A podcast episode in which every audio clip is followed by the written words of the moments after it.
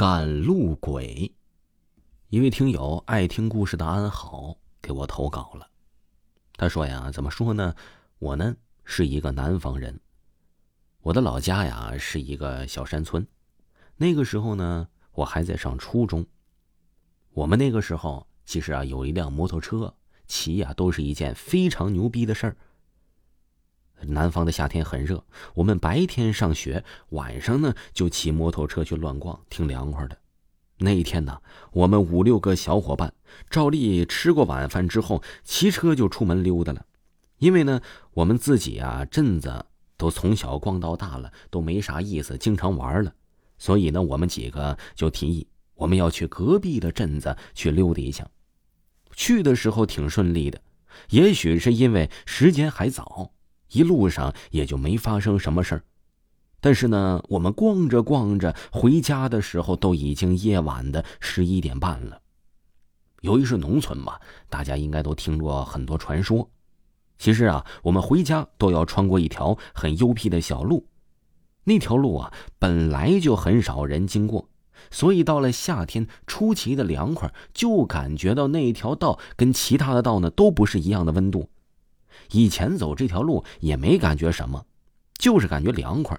但是今天走啊，总感觉到心慌慌的。感觉是不是因为时间太晚了？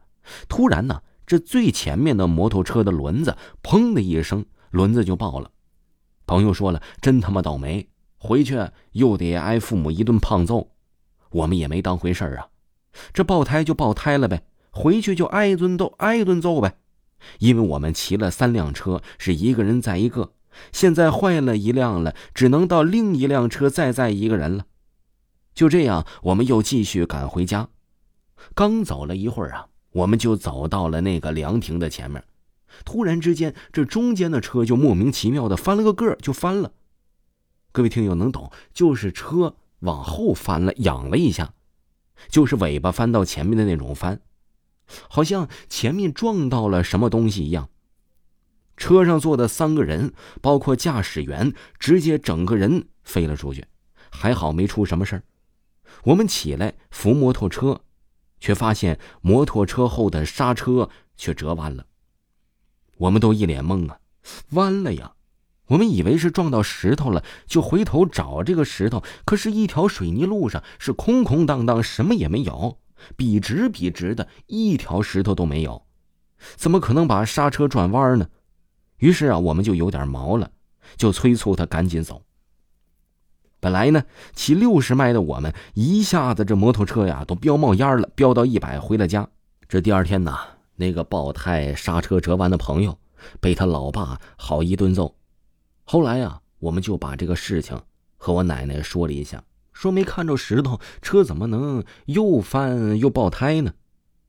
奶奶什么都没说，但是呢，又感觉什么都说了，就带我去寺庙里拜了拜。